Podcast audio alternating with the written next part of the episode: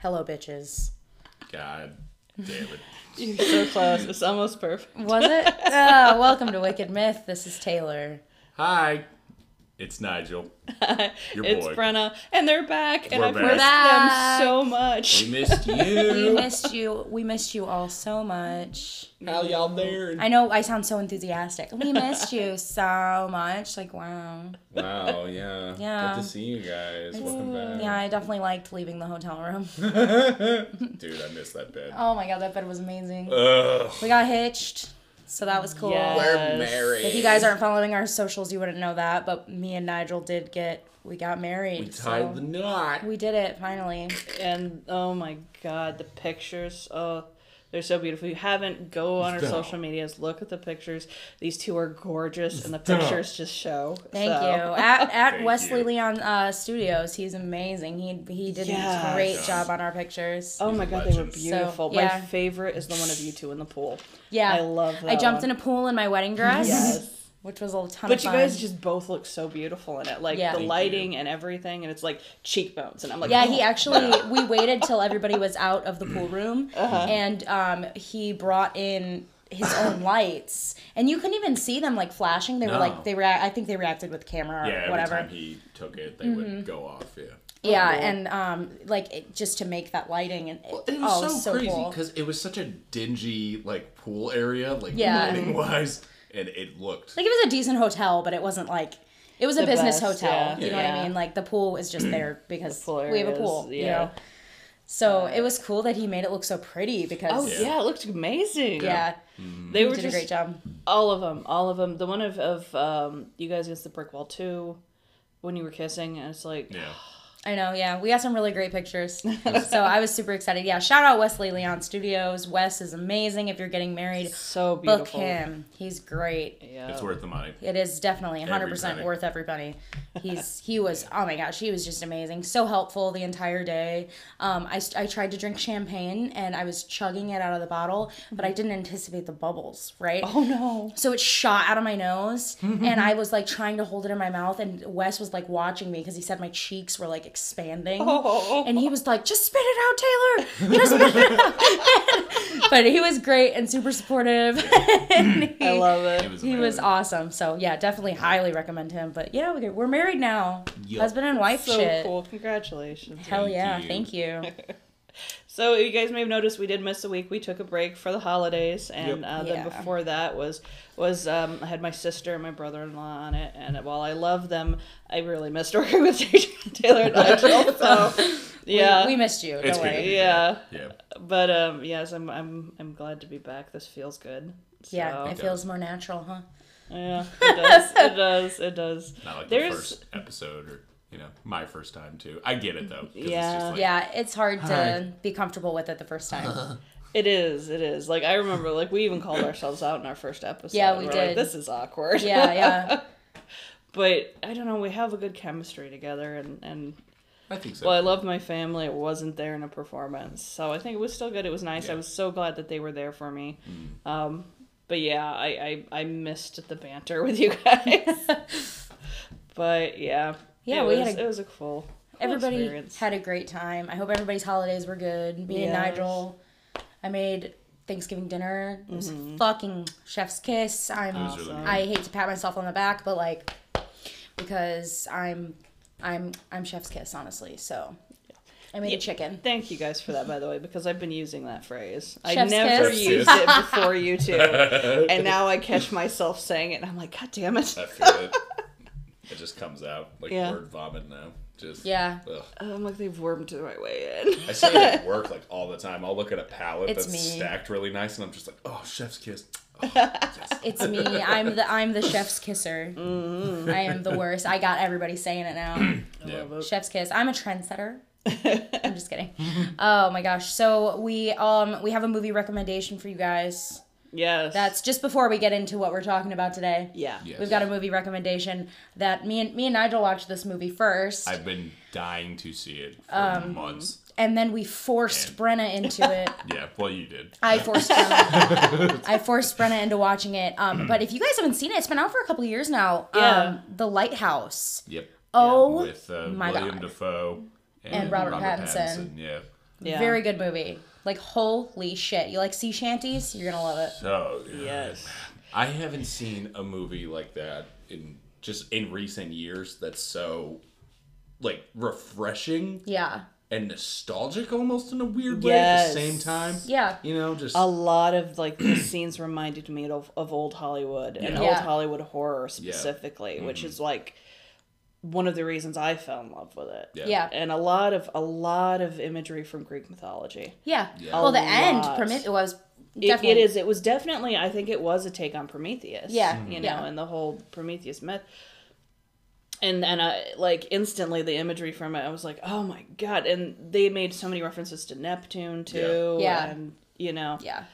I yeah, it's definitely a weird movie. So if It you're if you're not like into that stuff, don't. It, it's not going to be your thing. But it's supposed to be a slow descent into madness, so it's supposed to be weird. Yeah, I, Oh, well, I was listening to some uh, reviews about it today, Mm-hmm. and um, they were going more into like the deeper, you know, like thinking about the movie. And I think this should be a movie that we we wa- rewatch a few times Mm-hmm. because it's full of analogies and it's full of metaphors, and I think. yeah. Yeah. It's one of those you need to watch a few times before you get Yeah. all of it. But um, I Robert saw. Pattinson was so good. Oh, I know, Yeah. amazing in this film. Like if you've never seen um, Robert Pattinson in a movie besides Twilight, yeah, you don't understand. He is a good actor. he is He a is. great actor, and him and Willem Dafoe, their chemistry. Oh my god, Chef's yes. kiss, amazing. And Willem Dafoe is another one that I love. Like, yeah, Willem Dafoe. Yeah. I think that might have been his best performance ever. I don't know. I'm a big Boondock Saints fan, Well- so I, I loved him in that. It was so it was up there though. Yeah, it was definitely up there. Um, It was a, it was great, and yeah, it, uh, they they shot a lot of it in Nova Scotia. I found all this out today, so just sharing my knowledge. but awesome. um, and they built all of those sets by themselves. That's amazing. that long hallway like Yeah. between the house and the lighthouse Yeah. when they first showed that i'm like oh my god i hope they do a long shot down that corridor Yeah. and when they did i was like that is so rewarding Yeah, the cinematography in that movie Oh, was gorgeous gorgeous. Yeah, it, the, it was visually stunning. The sound design was beautiful. Mm-hmm. Everything about this movie was great. yeah Um, so if you It's- haven't seen it, yeah. please watch it. I think yeah, I think it's it's been out for a year now. I think it came, was it? I think it's been out since November of last year. I thought it was 2018. and they delivered maybe it was the 2018. dialogue so naturally Yeah, yeah, they they mm. Like- played o- off of each other so well. I, I don't think I could I could ever in a million years with all the training in the world I don't think I could pull that off Yeah. like that kind of speech and that pattern and that cadence but it was so natural for both Yeah. of them and like Willem Dafoe was so believable in that mm. role. I know. Yeah, Like, he really was. I'm I'm like genuinely gonna be mad if I meet him and he doesn't have like sailor tattoo. right, and a I know beard. he doesn't, yeah, and Yeah. like doesn't talk like that because it's like he was just so amazing. Yeah, and if you're one of those people too, that's like, if you are like, this movie's boring, Yeah, because okay, be, but give it a few minutes, you will get It's used to it. it's a slow build. It's a slow burn, and I but in the best way. I think the pacing. I didn't think it was boring at all. No, Even I didn't the- think so either. no, not ever. Even the fucking. Uh, But what I'm talking about is like general audience. oh well, yeah. Yeah. You know, Yeah. but Yeah. just give yourself a few minutes to get used to way that Willem Dafoe speaks because you will catch on Mm-hmm. quickly. You will catch on. yeah. I know Nigel says that he didn't have a hard time, but I know a lot of people did Well, have a I'm hard just, time I'm with just it. a buff asshole who fucking appreciates good movies. So it, Yeah. Yeah. it's not for everybody, I think, It didn't General take me long audience-wise. to adjust, but yeah, you're Um, right. It isn't for everybody. but it's definitely worth watching. Yeah, even if you Mm-hmm. don't end up liking it, uh, it was a great movie. I, I haven't. It captures cabin fever just Perfectly. Perfectly. Yeah. It's yeah, God, it's so good. in the weird and bizarre places that the mind tends to go in those moments, and Yeah. and just you know like it some of it will take you by surprise like like, like the whole mermaid thing Yeah. Yeah. and it's like suddenly mermaid vagina and i'm like whoa okay hi Spoilers, no spoilers. Sorry. Well, actually, you know what? This movie's been out for a year. So yeah if you spoilers. haven't yeah it's been there for a while but i love the choice to shoot it in black and white too Me too. Same, it- And the it made a lot of uh, sense. Aspect Yes. ratio. I don't know the dimensions. I think it's yeah nine by nine or nine Yeah, by something like that. It's remember. square. Yeah. yeah It's square, but um, it it, works. it works. It's- yeah, and and even with that, it still is visually stunning. is it's beautiful it's a beautiful movie Yeah, I mean the ability to haunting to capture what they did Yeah. and and especially in black and white because black and white can really dull out a lot of um a lot of features. You know what I Mm-hmm. mean? It, It's and they they did a great job. Everything that they did. That, yeah. The story was great. The performance was great. Yes. The directing was great. I think it's great. It was great. Great movie. It was a very good movie. I, it's the first movie me and Nigel have watched in a long time that we've been in agreement was a ten out of Yeah, ten in our so. books. yeah. So and me and Nigel are I'm, we're we're film buffs. I'd say I'd say so. Mm-hmm. Yeah. we are. It So. was really good, it, and it was it was the same thing that I thought The Quiet Place really did well, of taking like little moments and making them super tense. Yeah. like little everyday moments I that agree, shouldn't yeah. be. But in this scenario, in this way, they like they were very tense. Yeah. you know. So what do you guys think about this um this theory? Okay, so I was listening to a um review about this movie earlier and they brought this up and I was like I didn't even think about this and I don't know how. But um that Robert Pattinson and Willem Dafoe are the same person. Oh, And it's him battling Himself. Oh, would love and coming to terms with him killing yeah Winslow. Spoiler. it's big spoiler. I already said we were gonna spoil it. Yeah, uh, you know, I could definitely see that, and it makes sense too if you if you think back to some of the imagery and some of like the hallucinations he was having. Yeah. That a lot of that imagery suddenly starts to make sense. And then well, when he comes out and their names are the same. Yeah, That too was like hmm.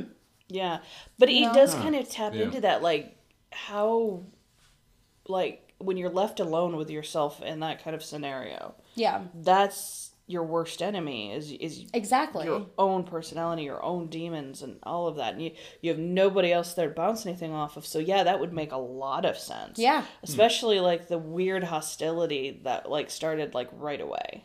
You Yeah. know? Yeah. Yeah. That was like, okay, why are you both coming at each other like that? Like, there's. Yeah. It yeah i- in that context yeah I could definitely see it I like that a lot Yeah. that would that makes it even more interesting than it That's what already makes me want to rewatch it because I'm like, man, what else did I miss? Right. Yeah. You know? Yeah. Yeah. And um yeah, it, it was really great. Um a 10 out of 10. I would I would definitely it's it's rewatchability is yeah high. Yeah. yeah Agreed. I did. I definitely wanted to go through it again too, and um, kind of do a running total of like how many like references to Greek mythology they make, even subtly, because it's not all Yeah. direct. Yeah. Some of it was real subtle. Some of it was in the imagery. Some of it was, you know, um, just in the way certain things were like were like blocked out. Yeah. Yeah. You know. So, um, yeah, it was a really good movie. I was very happy and that you recommended it to me. and, Yeah. Yeah. It was great. so. It was great. Anyway, now that we've spent 13 minutes talking about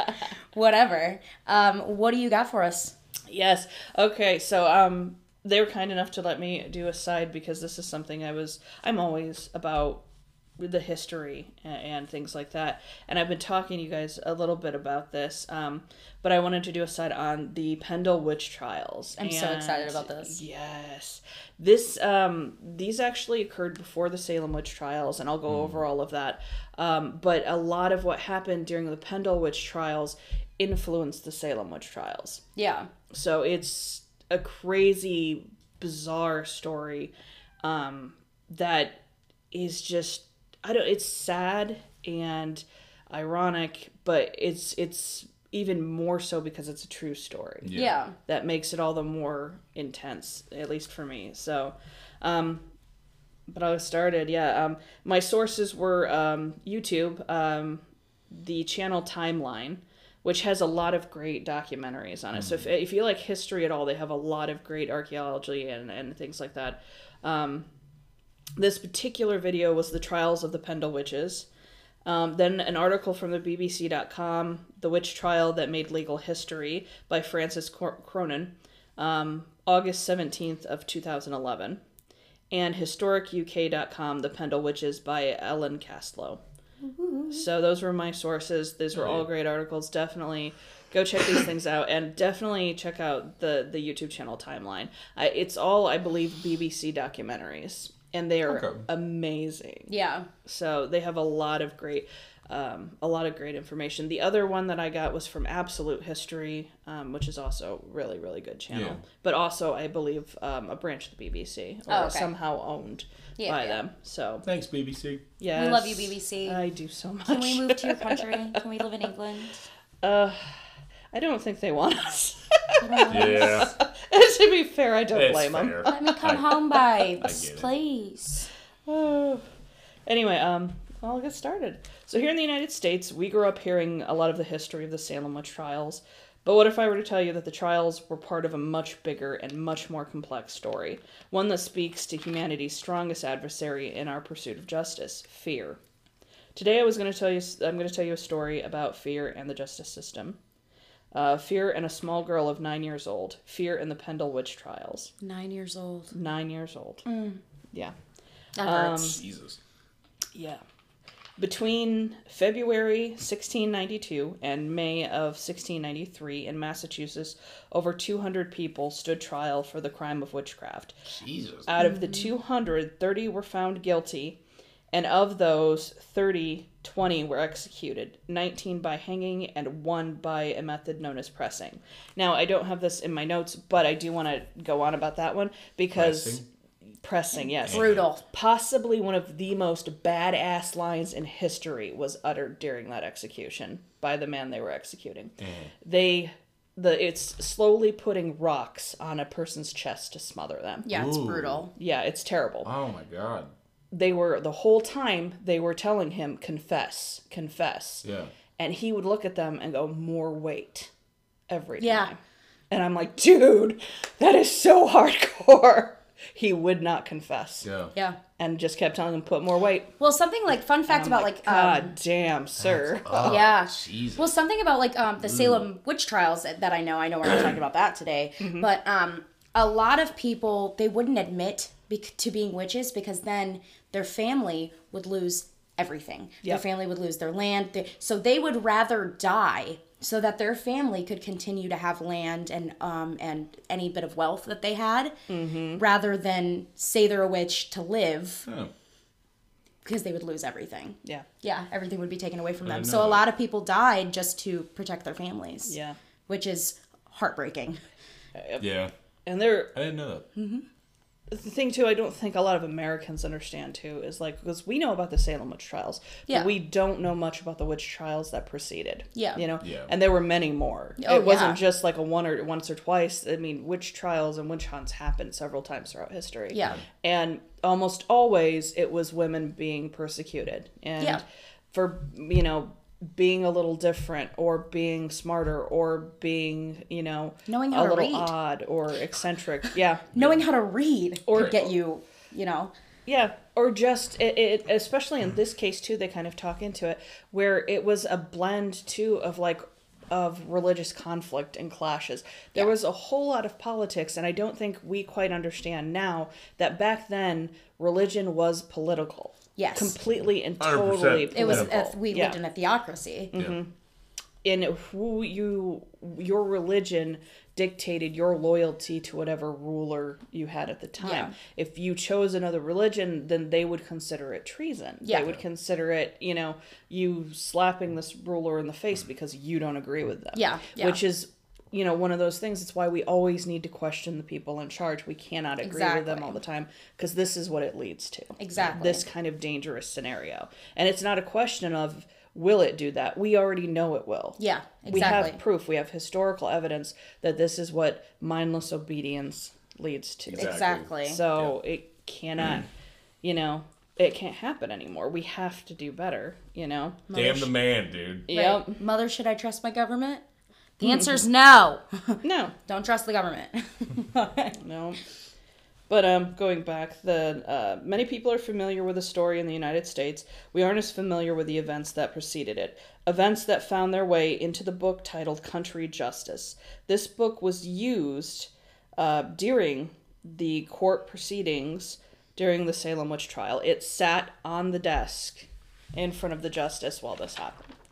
Um, it did this by referring to a child's testimony, which in the end was what let the justice take the children's testimony or the young people. I think they were more teenagers, weren't they? I don't remember, but it allowed. yeah, like tweens, like 13. Yeah. Usually it was Yeah. 12 13 year olds. but they referenced this to allow a child's testimony. Yeah, which is what fucked people over during the Salem witch trials. Exactly. Um, you but know- this is why. Yeah. This is the origin of that law. Yeah.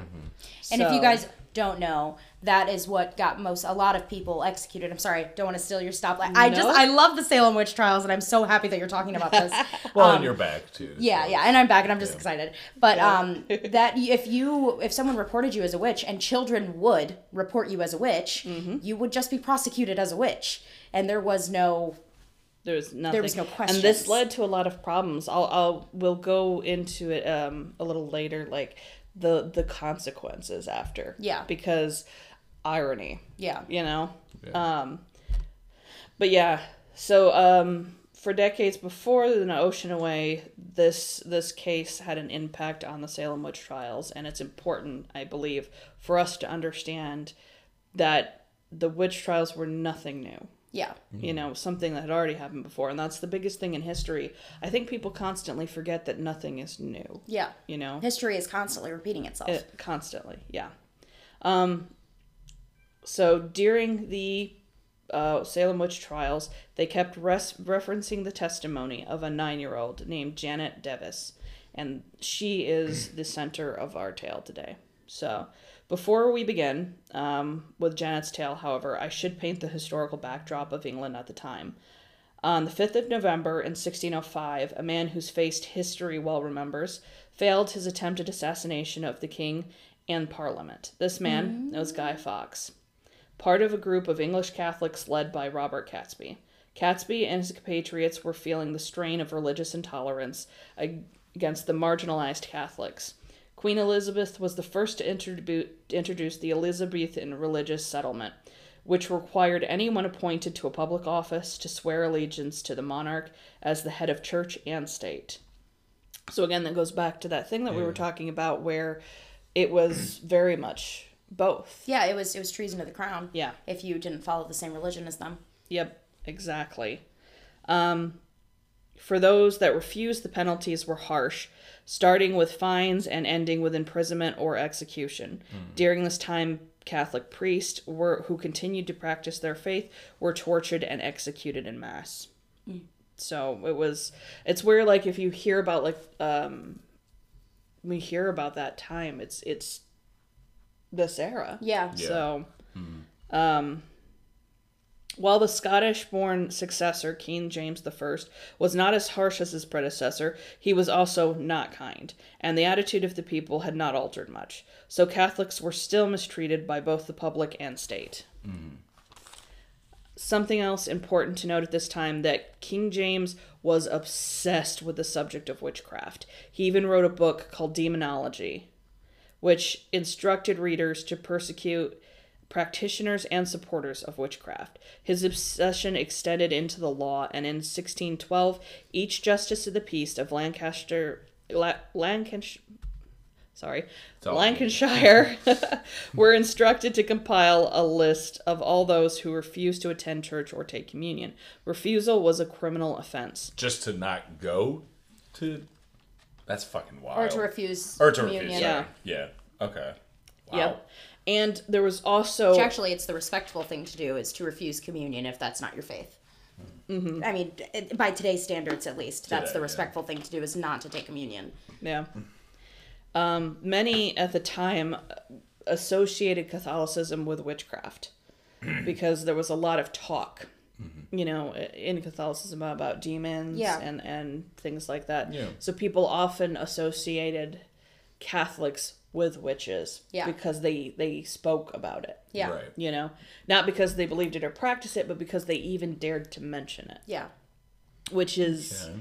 bizarre and horrific. Yeah. You know, it it shows the lengths people will go to for a scapegoat. Yeah. You know, and and Oh, for sure. how wild they will get to justify it. We see that repeated throughout history. Yes. I mean, Yeah. constantly. Yep. And it's during this tense time we find the story of Jeanette. It's all it all started with Jeanette's sister, 17-year-old Allison.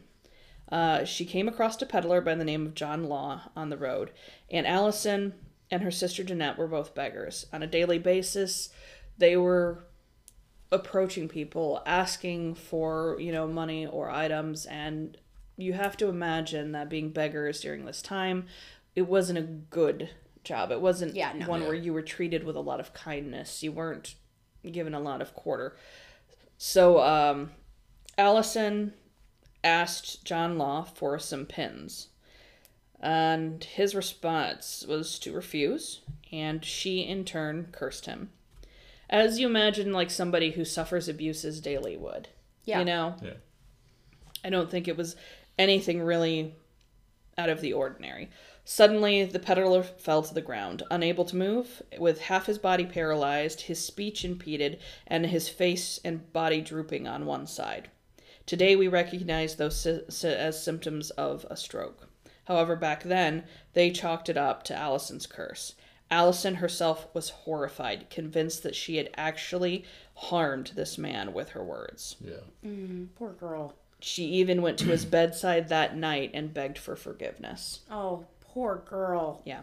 And we now know she had nothing to do with it. Yeah. He was just a, a- an, an older man who unfortunately had a stroke. Right. And it was time and place and pure coincidence that led to this whole disaster. That's insane. Mm-hmm. Yep. Now the case was brought before um, Justice Noel, um, Noel, Noel, pardon me, um, by John Law's son, who actually got, who was really insistent that something be done about it. Um, and Allison was completely convinced of her own guilt. Um, Oh, poor girl. That's Yeah. awful, man. That to And again, me, how old was she? I'm sorry. Seventeen. 17. She was 17 years old. Yeah. So, um, she confessed that she asked the devil to lame John Law. That was her Wow. confession. Yeah. So, while she was being questioned, she was asked to name more witches because, of course. And she did, starting with her own grandmother, a woman known by the locals as Old Demdike, who was the village's cunning woman. Now, something to understand is cunning women at the time were not one facet in the community. They weren't just healers or some or anything like that. yeah. They operated also as social workers almost Yeah. and kind of mediators. Yeah. They were also kind of police in in mediation too. Um, they did healing. They did things like that, you know. They were central to the village Yep. they were depended on. They Yeah. were important people. So even if they weren't rich, they were still they were linchpins of the community. Yeah. So um something important to note about Jeanette's family though is that they were very poor. Jeanette lived in her grandmother's house called Malkin Tower. Now, we may think that name sounds grand, but it really wasn't. At the time, Malkin was the word they used to describe or, or be the modern day equivalent to the word slut. Wow. Yeah. So it was literally their home was called Slut Tower. Um, sometimes also that there is a local slang um, called uh, what was uh, mucking, which loosely translates to shit. So it was either slut tower or shit tower. Yeah. So yeah, so she had very humble origins indeed. Um, the family survived by begging and doing odd jobs for their neighbors, and um, what their grandmother made as the village's cunning woman. Um, cunning women were important to these small communities. As I said before, she was the equivalent of a doctor, social worker, and police officer all rolled into one. While witches were taken to, were considered to hurt people, cunning women were sort of their opposite. They were there to heal. Yeah. So if you used your abilities to hurt, you were a witch. If you used them to heal, you were a cunning woman. But in the broader scope, it was still considered witchcraft Yeah. Yeah. no matter how it was used. So, and unfortunately, if you fell out of favor with a client or upset somebody and they or they wanted revenge against you, that was literally all they had to do was accuse you of witchcraft. Yep. Yeah. And you were yeah. So it was but it was the only way at the time for her to take care of her family. Mm-hmm. You know, and that's nothing new. Like today, we have grandmothers that are you know responsible for their grandchildren and Yeah. taking care of them. So, y- you know, I I can see a lot of um, grandmothers, especially, kind of identifying with her Yeah, yeah. you know, and, and doing what you have to to take care of your family. So, um, Jeanette, Old Demdike, and Allison also lived with uh, Jeanette's mother, Elizabeth, and her older brother, James. Elizabeth's husband had died 11 years earlier, which, if you've done the math, poor Jeanette grew up the family bastard. So um, she was the only one. James and Allison were both Elizabeth's husband children. Yeah, yeah. So so um, that's already a hard fucking life. Back Yeah. then, you know, that was that was you okay? Yeah, sorry. you gonna live? I'm good. Okay. My apologies. Not a problem. I'm smoking a little vapey vape here. And I I'm mean, if your lung to comes up, I'm gonna put it in a jar on display at the shop. It's not cool, but We're trying to quit smoking, so we're doing this. I'm Try. so proud It's not you any better. Don't. No, I I bought a pack today. Work was hell. You know, it's it's okay. But anyway. if I admit how fucked up it is and how fucked up I am, it's fine. It's cool. It's fine. Right, it's fine. Anyway, um, I'm very proud of you both, though. For Thank it. you. I know Yeah. it's hard. it is very and hard. I'm happy that you guys would be, you know, doing something a little healthier for you, and yeah, I'm just makes gonna me happy. overeat now. It'll be fine. Uh, but mm-hmm. anyway, being a being a bastard back then, Oh yeah, it was a huge deal. Huge. huge deal. Yeah. Yeah. Like, oh mm-hmm. man, I would have been scum of the earth. But I'm a big old bastard. Yeah. it was also very, very, very common. Yeah, mm-hmm. yeah. So there there are records and registries. Like none of the laws against against it helped. There Yeah. was still, you know, it was just very very common to have illegitimate children. Y'all, it was not that long ago that that was still very, very frowned upon. Oh yeah. Like, wow. Yeah. When I was pregnant with Sorsha, actually, I had a coworker ask me if Scott and I were going to get married. And I said no. You know, I, I've been married and I've been divorced. I have no desire to go through it again. What an extremely rude fucking question. exactly. Yeah, Well, it got worse. So, um, but uh, you know, I was explaining that for Scott and I, it, marriage just isn't a thing. Yeah. You know, it's not something we want for ourselves. I call him my husband because I've made promises to him. Right. Yeah. And I didn't involve the state. Right. I Right. refused to. Right. This is between me and him. Right. And that's your choice 100%. Yeah. You know? So that's where we are with it. Um, But then she asked, Well, aren't you afraid of somebody calling your daughter a bastard?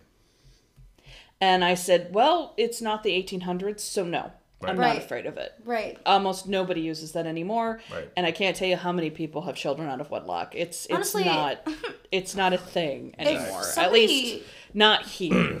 If somebody called my child a bastard, I don't have a child, but if I did, Mm-hmm. if somebody called my child a bastard, they must like really like the taste of knuckles. yeah. You know, like I will fucking knock you out. This was an older woman, which incredibly was rude. why I was like, Yeah. I'm not going to say rude. anything. It was just one of those like, okay, you pick your battles. I knew I wasn't going to change her mind with any Yeah. well Yeah. reasoned Yeah. argument, so it was Sometimes just, you just move on. Not yeah. worth it. I just moved on. Yeah, yeah. So Anyway, back on topic. um, during um, Allison's trial, she didn't only name her grandmother, but another local cunning woman um, and a rival of Old Demdike's called Old Chattox. They got real creative. Apparently. If you were old, you were old, and that's what you were you were called. So. Right. Um, but the head of the rival family lived nearby, uh, the the Devices. The family had been feuding for a very long time. The Chattox family even broke into Malkin Tower at one point, stealing several of family's possessions that today would equal a loss of about a hundred pounds. Yeah. Um, Also, John Device, Elizabeth's husband and Allison and James' father, blamed the illness that eventually took his life on Old Chattox. According to him, Old Chattox was threatening to harm him and his family, and he would pay her an annual fee for protection. And the one year he didn't pay was when he fell sick and eventually died. So, yeah. Yeah. Oof. Yep. Um, James himself also testified um, during the trials that old Chattox had collected skulls and teeth from local graveyards and um, said that she and her daughter Anne buried them in a hole with a clay doll. Um, they did, in fact, find a skull and four teeth buried, uh, but despite this accusation, it was not enough to save his own life. Accusations flew back and forth between families and family members, each accusing not only other family members, but each other, or the other family, but each other. Both Old Demdike and Old Chattox were questioned, and I say that with emphasis because, yeah, questioning was not really what they did. Yeah. They didn't sit down and have a conversation with these women. Um, yeah. They threw accusations at you and you agreed. Well, they also used various forms of torture too to Yeah. extort, you know. So starvation, sleep deprivation. Yeah. You know. Um, I don't know if this is the period in which certain tortures were outlawed. Um, but yeah, they these were approved methods at the time. Yeah. So um, there's a lot of ways to harm a person without laying a finger on them. Yeah. And they made sure that they did all of them. Yeah. So Evil motherfuckers. Yeah, yeah, it was. Um, also, the conditions in the jail cells were absolutely appalling and filthy. Sickness was rampant. Yep, not surprising. Still an issue Yeah. to this day. Yep. In fact, Jeanette's grandmother did not survive the trials. Aw. She died of what was called jail fever. Oh, Yeah, so she never actually even made it to her trial. that's She That's died awful. before. so upsetting. Yeah. Yeah. Yep. Another important piece of the story is that Allison's questioning, but before everything began to spiral out of control. So this was after the incident with the peddler, but before the trials themselves. Um, the family held a party in the tower on Good Friday instead of being at church and taking communion. They feasted on a sheep that James had stolen. Word reached Nowell, and he went to investigate with a constable. As a result, eight more arrests were made, and questioning and try, you know, trials. Yeah. Yeah. So, um, when they got there, it was it was pretty much just uh, um, Jeanette's family Yeah.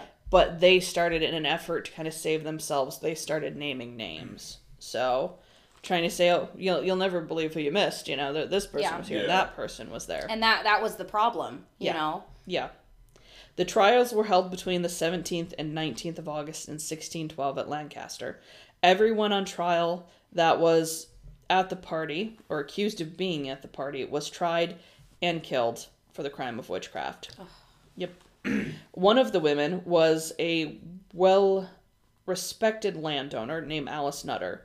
Um, she had means, she had money, and she was still stood accused. Um, it's speculated, however, by Nutter's descendants that she was actually brought there because she was a devout Catholic. In fact, two of Alice Nutter's family members were priests who had been hung, drawn, and quartered. Oh my god. Yeah. What does quartered mean? Uh, cut into quarters. Oh, I did not know that. Oh God, ew, Yep. gross. um she was a well-to-do woman so it was it was very very unlikely that a well-to-do woman would go to a feast of stolen mutton Yeah. Yeah. in a place called Slut Tower. Yeah. Right. I don't see that happening. Makes zero Right. sense. Yeah. exactly. a little So how she it was ever even, you know, Yeah. it- but that's to me what why it makes sense that she was she was persecuted for being a Catholic. Yeah. not Yeah. for being a witch because you know yeah so uh, lancaster castle is still a prison um well still a prison as recent as 2011 sorry Oh. okay. That's still pretty recent though. Yeah. Yeah. and even ha they even still have a tower known as witch's tower Wow. yep the cells were cramped and tiny and filled with people jeanette's family was all together in one Um, in the cell was Old Demdike, Allison, Elizabeth, her brother James, plus Old Chattox, uh, Isabel Robey, Margaret Pearson, Alice Nutter, John and Jane Bulcott, and Catherine Catherine Hewitt, plus eight other prisoners in a cell that was twenty by twelve feet. Wow. Yep. We don't know where Jeanette spent the four months her family was imprisoned. The theory is that she lived under the protection of Roger Nowell, and he groomed her for the case. She Wow. would become crucial to the case. Um, now, we need to introduce a man known as Thomas Potts, who penned the book The Wonderful Discovery of Witches in the County of Lancaster. Potts gleefully documented the trial and dedicated the book to his patron, Thomas Knyvet, who was the man who actually arrested Guy Fawkes. The book was meant as to make a clear connection between Catholics, witches, traitors, and terrorists. Wow. While it was described in the documentary that I watched as an expert in political bra- is yeah, an exercise in political brown nosing. It gave some a very very detailed account of the trial. Yeah. Wow. So, the trial began the 18th of August in 1612 in the Lancaster courtroom, which is actually still a working courtroom today. Wow. Part of the documentary they actually filmed in the same courtroom where this all hmm. took place. Wow. So that was another reason why it's worth watching. Europe is so old. Very old as fuck. very. And that I, like especially I think to to Americans it's wild to think about. Yeah. You know. Well, we haven't been around that long. No, and a You lot of our old buildings get torn down and demolished, and and Yeah. new ones are Right. put on top. Like even recently, like we had um, a building that for a long time was a liquor store, but it was actually an old armory Yeah. Yeah. From way back. But yeah, it's gone now. It was demolished, you know, and it was sad, you know, because I I don't think the town did enough to protect it. Yeah. Um, yeah. But yeah, it's there's not. I, I feel like there's not as much of an urge to conserve old buildings and protect Yeah. them, you know. So Yeah. There's not a lot of value on preserving our history. Yeah. yeah, i in certain places, in Yeah. other places, I know Yeah. it's it's it's a priority, but I, I know several places throughout the U.S. it's just not a priority. Yeah. So, um, uh, in the back there were two judges and a jury, and in the back Thomas Potts writing what would now become his best-selling book. Um, around this time, less than half of those accused of witchcraft were actually convicted and executed. So that's important to note. So the prisoners initially still had hope. The trial started with poor Allison, who didn't even defend herself. She was so convinced of her own guilt. When ah. John Law was brought into the courtroom to testify, she fell to her knees before him, crying, apologizing, and begging for his forgiveness. She was asked if she could heal the peddler, and she, of course, said she couldn't, but claimed that her grandmother, who, as I said before, had died at this point, could have. Next was Elizabeth, and Potts was ruthless in his description of the woman, who, unlike her daughter, was not at all contrite. She was angry and defiant. Potts described her in this manner This odious witch was branded with a preposterous mark in the nature, which preposterous mark in nature, which was left one eye standing lower than the other, and one looking down while the other was looking up, so strangely deformed as the best that were present did affirm that they had not often seen the like. So, you know, on top of accusing her of witchcraft, he's calling her ugly. So, Yeah. Rude. yeah. While Elizabeth protested her innocence, the nine year old Jeanette was led into the courtroom. Elizabeth yelled at Jeanette desperately.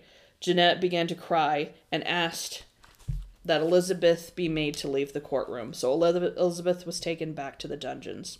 As soon as she was gone, Jeanette jumped up on a table and denounced her own mother as a witch. She claimed that her mother spirit in the likeness of a brown dog and that she would have the spirit kill for her. She also described a meeting at the meeting at Malkin Tower on Good Friday, claiming her mother told her that everyone there were all witches, and described the food and the environment. And the names included her mother and her brother, who she claimed had been a witch for three years, and that she saw his spirit kill three three people. She then recited charms that she heard her that she claimed to hear her brother say. Now, in listening to them, it sounded like prayers. Yeah. It didn't sound like anything you would think at all would be harmful or Yeah. Yeah. you know, and it was even ended like with to Jesus, you know Yeah. kind of thing. So, I, I I firmly believe, and from what I, I saw in the documentary and what they explained, is that it was a mix of old beliefs, Catholic beliefs, and being uttered from a child's mind and recollection. Yeah. So, not dependable, you know? Yeah. Um, Potts, however, was so impressed by Jeanette, he said of her, although she were but very young, yet it is wonderful to the court, with mod- what modesty and government and understanding she delivered this evidence against the prisoner at the bar, being her own natural brother. It's unlikely Jeanette really understood the impact of the word her words would have. She was very articulate for a nine-year-old beggar. It's also likely her old frustration and anger with her family at being the family bastard, and their treatment of her fueled her testimony as well.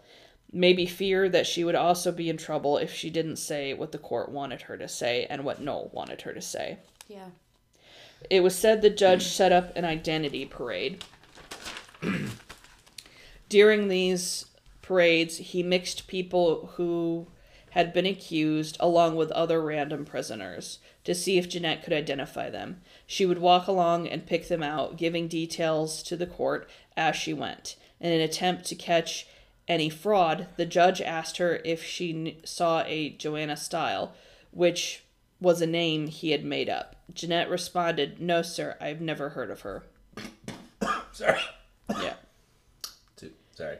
She was well coached and Yeah. That's well fucking trained. crazy. Yeah. Yeah. What makes me, I think, the sickest about this is how much these people, the the people who were prosecuting them, just fucking reveled in this. Oh, yeah. and they were just happy to see people die. They're like, oh, look at this wonderful display. Yeah. Yeah. and it, it's fucking sickening. And that's the problem with the righteous. yeah, The righteous will justify any horror, yes, any any Yeah. any kind of awful treatment because they believe they are doing God's work. right. And I, I can honestly say this it doesn't matter which religion it is. I am always leery of zealots and righteous people Yeah, Yeah. because they are always the first ones to do harm. yeah. You know? Um, and it, I, I- my thing is, first of all, if you believe in God's word, um, then you believe in loving thy neighbor, and you believe in um, letting God judge them. Okay, Exactly. and you you don't say a fucking thing. You Yeah. love them and move the fuck But on. But that's the problem with with zealots and with with the righteous is they cherry pick. exactly. Yeah. They they cherry pick what they want to follow, and then they ignore the rest. Right. Yep. But you have to follow everything they believe you should follow, Yes. even if they themselves don't follow that. Exactly. You know, and that that is the biggest issue. Um. Anyway, uh, it again to me this all just seems like very very careful coaching. They wanted to be very thorough, so they could act. They could also convict Alice Nutter, who was of a higher social standing. So they had to be careful in what they did. At the end of, uh, at, at the end, all of Jeanette's family and neighbors, and some of her neighbors, the ones that were accused, were found guilty. Ten people were sentenced to hang that day. The day after, they were brought to Gallows Hill, which is now a park. Oh, Yeah, That's creepy. Yeah, uh, during the documentary, he was standing there, and it's a playground. whoa. So you know, weird. That sounds like well, that's fun. one thing they haven't done in Salem, at least. Yeah, yeah. Um, the method of hanging was especially cruel, as it didn't break the neck. It could take Oh. up to 20 minutes for someone to die, and it was Oh. pretty common. Was it long? Where the it's a long distance to the ground? Yes, Yeah. yeah. Um, Was it it was pretty suffocating? common for friends and family. Yeah, it was slow suffocation. Mm-hmm. yeah, God. Um, but friends and family would frequently run up and wrap their arms around the person's legs and just hang to try to speed it along so they their suffering would stop. yeah. I meant low to the ground, not high to the ground. Because yeah, when you Oh, I get what you're when saying, you yeah. drop Yeah. from a high distance, it snaps your neck. But when you drop and just hang and your feet are just a You're few just feet sitting off the there. ground, you're just there slowly suffocating. Yep. Jesus. It's important to note too that the Devices had no family to help them in this. and Oh. James himself was only 14 at the time. That is fucking horrific. Yeah. And they're poor and they've been starved into jail. So they were light. Yeah. So they probably got the worst end of that. Yeah. Yeah. So, um, everyone that was listed, er, that that I listed earlier, that was in that cell, except for old Demdike, who of course died in the cell, um, was killed that day. So, and again, James was fourteen and Allison was seventeen. That's fucking horrific. Yeah. In a very, very sad twist of fate, Jeanette found herself in the same place her family was 22 years later. She was also being accused based on a child's testimony. November of 1633, a 10 year old boy came home from Pendle late with a very strange story. He claimed while picking berries he came across two greyhounds, and he claimed while he tried to get the two greyhounds to chase a hare, they refused, and he went to beat them with a stick. One of the dogs then turned into the witch and the other into a boy, and that boy was then turned into a horse. The witch then took him on the horse to a barn that he claimed was packed with 60 witches. He said ropes hung from the ceiling, and when the witches pulled on the ropes, amazing food would fall from above. He then said he ran away and was chased by the witches, and mm-hmm. then goes on to claim while he was running, he ran into a boy with cloven hooves. Apparently, this, and shockingly to me, his parents believed him. And for three months, the boy's father took him from town to town where he would accuse people at being in the barn gathering. So he would take them into a church and where the whole town was. Yeah. And the boy would just randomly accuse people. Wow. Yeah. Yep. um, with no other evidence against these people other than the child's testimony. Yeah. 20 people were put on trial February 16th, 1634, and one of them was Jeanette Device, accused of killing the wife of William Nutter. So this is the same place, the same families, the same everything, you know. However, times had changed. People had became more had become more skeptical, including the king himself.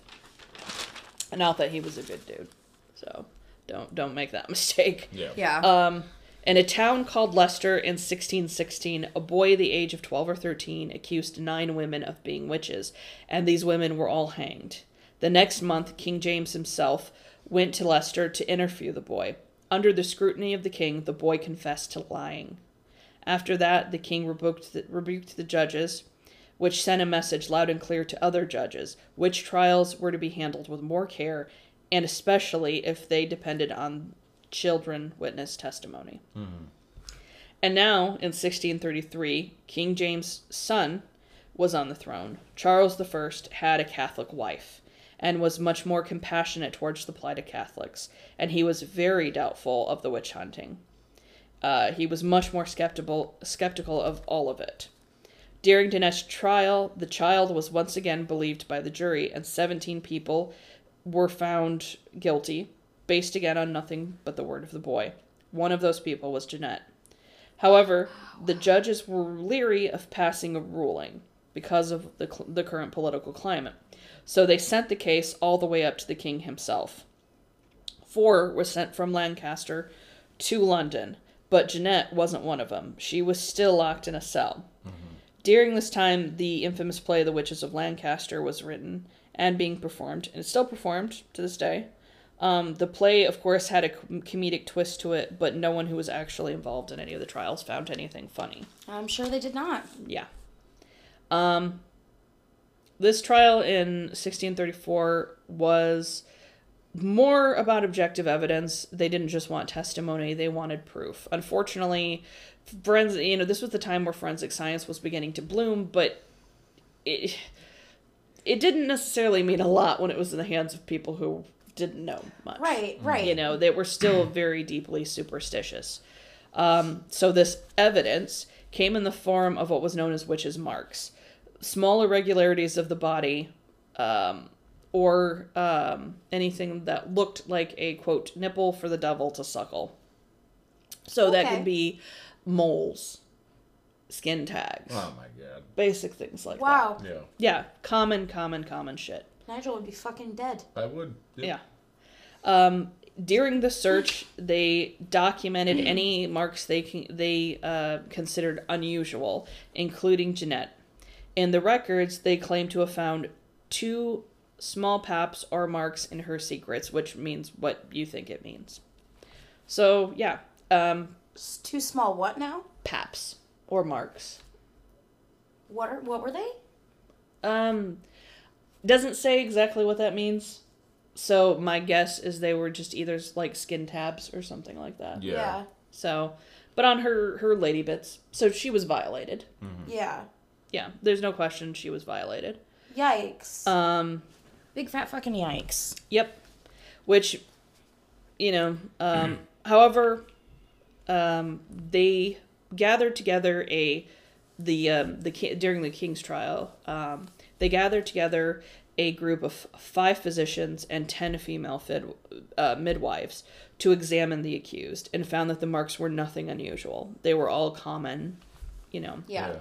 um, common marks that people just had.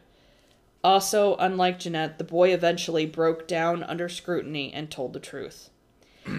he said his story was actually inspired by the Device's trials, and he had heard rumors from neighbors. He was also discovered that the boy's father had been blackmailing women, threatening to have Oh. his son name them if they didn't pay him.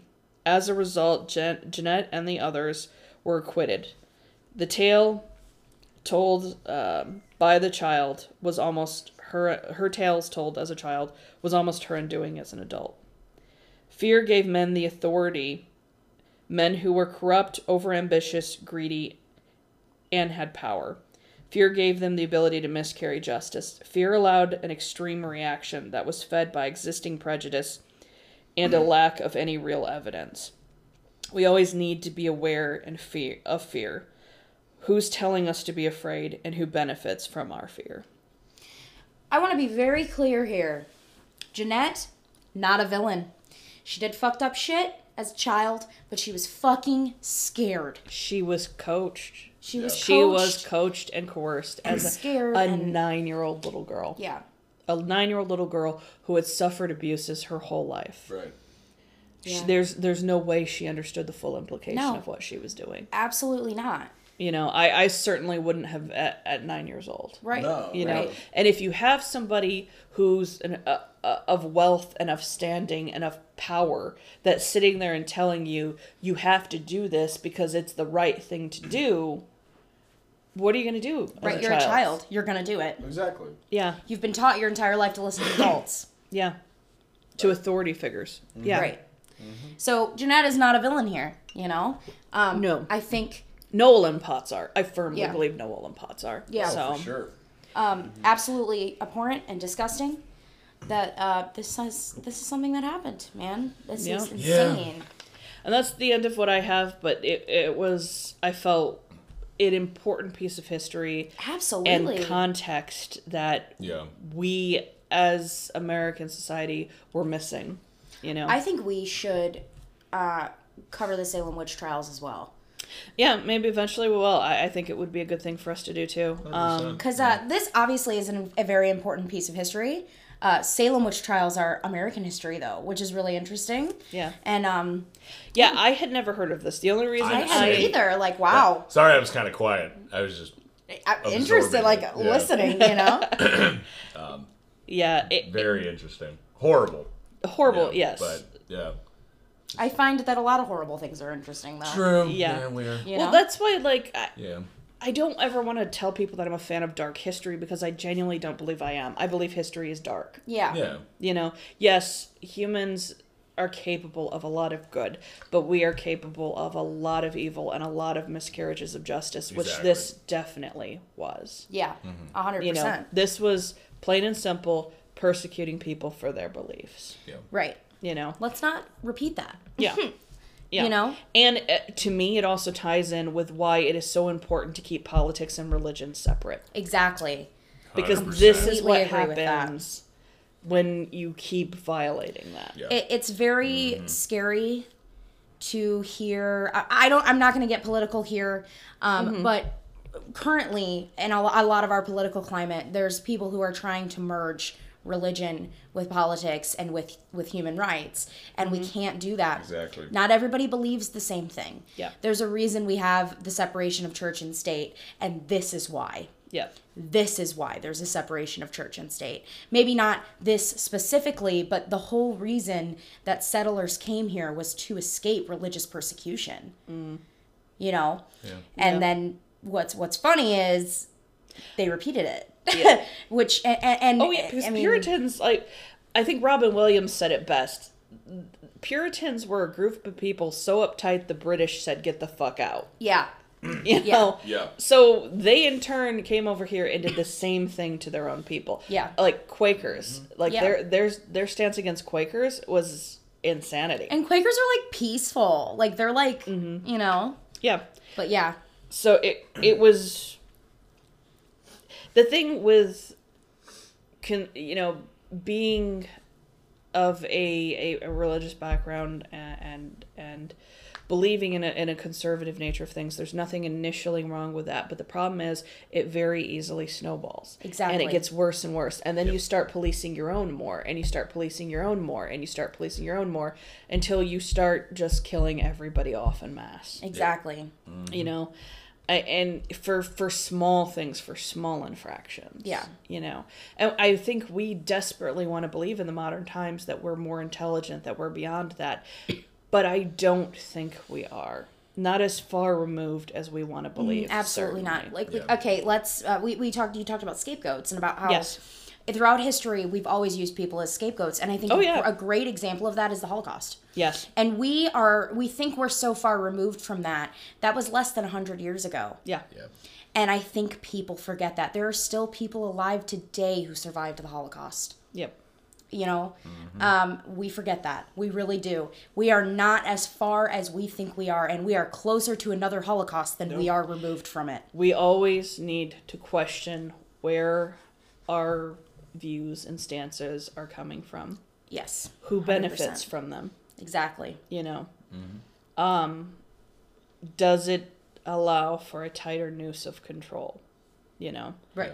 and from what perspective and what stance does this control come from Exactly. you know And again, not to be po- political at all. i don't believe But- it is political though this Yeah. is historical yeah.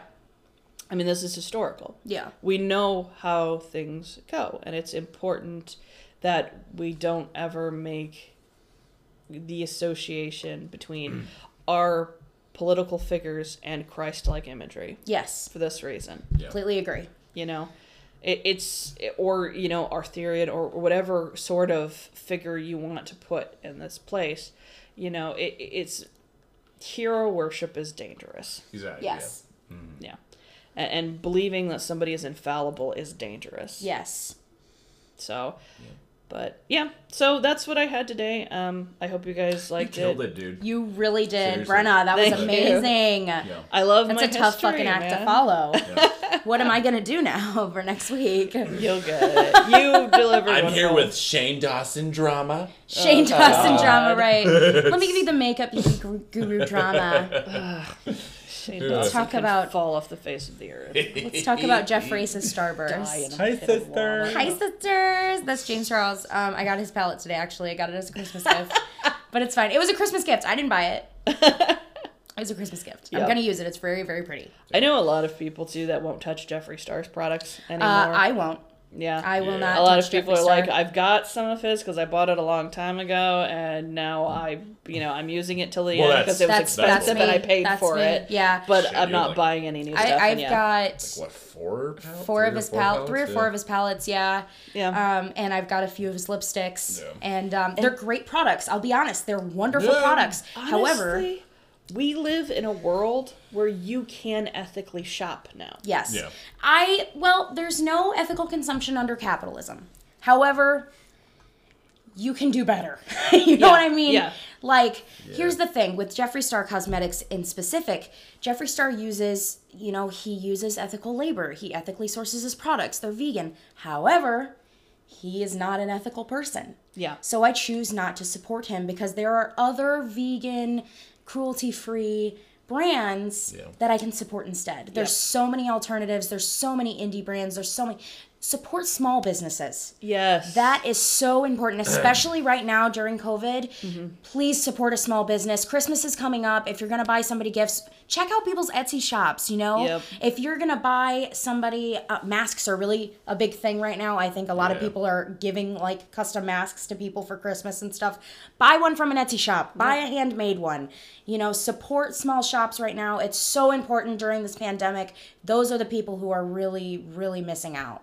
So, I'm sorry. them. This just made me think of something. I was telling Scotty yesterday because he actually bought me a, a mask. yeah. but it was it was black and it like fit perfectly over my nose and under my chin hmm. and i was looking at myself in the mirror and i was smiling and he could tell i was smiling and he goes what and i'm like i feel like sub zero Right? oh my God. i'm like i feel like you know yelling out fatality and yelling get over here you know? right, right. I don't think like I'm just ever randomly going up to people and doing right. I don't think I'm ever gonna be able to leave the mask alone now. I kind of like it, honestly. do I'm just used I to look it. like a bad oh I bitch. fucking i love not hearing you should smile Yes, Yeah. exactly. Yeah. Okay, so uh, when I i get my hate that when I get my hair Oh. done, my hairstylist, she takes my pictures and I'm like, "Do you want me to take my mask off for the picture?" And she's like, "No, dude. You look so cool with your mask on with your hair." And I'm Yeah. like, "Thank you." Like it does look cool. it does. So she always has me keep my mask on in my pictures cuz it just from a fashion Ads. standpoint i like it I like How masks. terrible is that I get why people don't like them.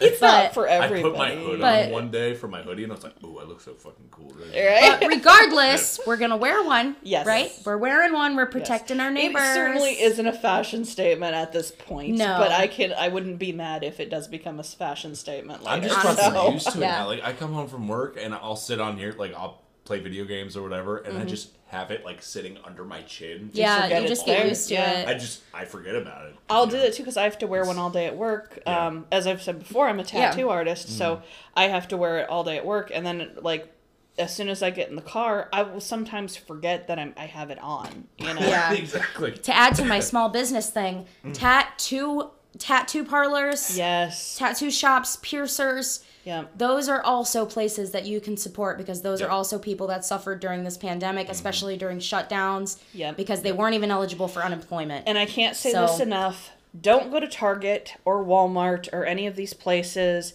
and buy mass produced art. Please Buy from local artists. Buy we from are artists, happy to sell things to you. We are happy to take commissions. We are happy to work with you on things. Support local artists, support small business. Please, please, please. Please, we love you. We love you so much. Yep. Yeah. Just support small businesses for this Christmas season. Fuck capitalism. Yeah. I'm starting an OnlyFans Um, Support Nigel's small business of OnlyFans. for OnlyFans. four ninety nine a month. All right, you Oh, you be Lord. quiet now. All right, guys, thank okay, you so much. don't tell them that though, because they're gonna want it. Right? so, Thank you guys so It's much money. for listening. Um, Yes. You can follow all of our socials. We're at Wicked Myth Podcast on Myth everything Podcast! except for Twitter. I missed. Jesus fucking did, Christ, yes. Nigel. You can, as I was saying, trying to get our socials out there right now. You can follow us on Twitter at Wicked Myth Pod. Somebody stole our fucking username. As you all Um, know. send us a Gmail, Wicked Myth Podcast at gmail.com. We want to hear your stories. Come we on. do, and follow us on Instagram at Wicked Myth Podcast Fuck yeah. and on Oh, Facebook. And one more thing before we uh, let you guys go, we are doing a Christmas live show. Yes, we had so much fun doing the Halloween one. Yes, was we did. fun. So we were like Yeah. so excited. I was like, we should do a Christmas show and organize it a little better. So we've got an event on Facebook. Um, you can go. Let us know you're going to be there. You know, we're Mm-hmm. going to go uh, uh, live at. What did we say we were going to do? Five to six. Uh, Yeah. yeah. I think so. It's Five all it's all on- on Facebook. Yeah. Yeah, Yep. Um, and we actually created an event for it this time, which Yes. my short-sighted self did not do last time. So Yeah. that was my bad. but that was the last minute, and it was a great idea. It was we Yeah. had so much fun It doing fun. it. So please come join us for that. We're gonna do it on Christmas Eve uh, from uh, five to six p.m. Okay. Yep. So please join us. We're gonna wear ugly sweaters and Mm-hmm. sip hot chocolate and have a great time. So- Out of our fucking and skull mugs. And, but uh, yes, yes. All right. Well, thank you guys so much for listening, and uh, we'll see you on the, on other, the other, side. side. Bye.